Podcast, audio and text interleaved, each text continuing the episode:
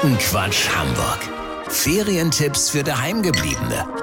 Heute der Goldbek-Kanal-Tauchkurs. Jo Leute, seit gestern wird wieder der alljährliche Tauchkurs im Goldbek-Kanal angeboten. Man würde jetzt meinen, dass die Effektivität und damit verbunden der Lerneffekt aufgrund des trüben Wassers eher so medium ist, aber weit gefehlt. Gerade das Tauchen im Trüben gilt unter den Tauchkennern als absolut bestes Training. Schon der bekannte belgische Tauchweltmeister Henk de Flosse hat gesagt, im Trüben tauche ich nach den Rüben.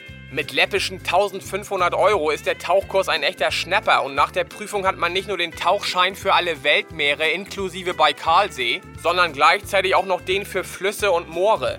Was viele nicht wissen, ist die Tatsache, dass der Goldbek-Kanal ein atemberaubendes Unterwasserleben zu bieten hat. Es gibt unter anderem seltene Muscheln.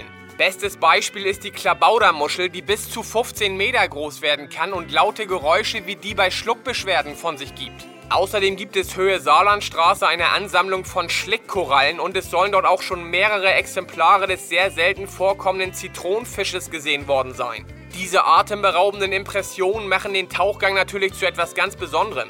Also Leute, der Goldbek-Kanal-Tauchkurs freut sich auf euren Besuch. Ferientipps für Daheimgebliebene bei Radio Hamburg.